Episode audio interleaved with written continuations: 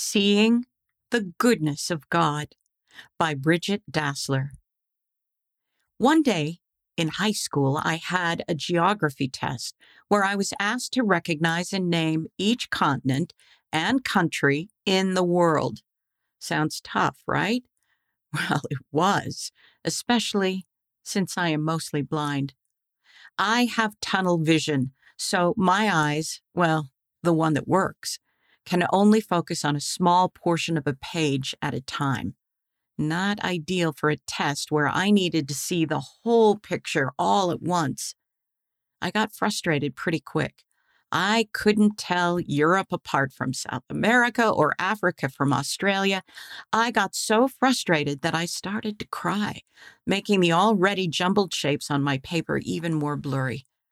Thankfully, I was saved when my dad walked in to pick me up at the end of the day. My teacher gave me extra time to complete the test at home. After dinner that night, I sat at the table ready to try again while my siblings watched a video in the living room. I started trying to fill in the map when something in the video caught my attention. A blind man was asking the Savior if he would give him sight. At that moment, that's what I wanted more than anything. Suddenly, I realized that if anyone could help me, it was Jesus Christ. I didn't have sight given to me that day, but as I listened to the Savior heal that man, I felt joy.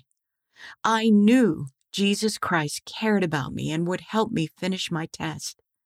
I knelt down and offered heartfelt thanks to my Heavenly Father for the gift of His Son. Then, with newfound determination, I picked up my pencil, ready to try again. The author lives in California, USA. End of the article. Read by Jane Wise.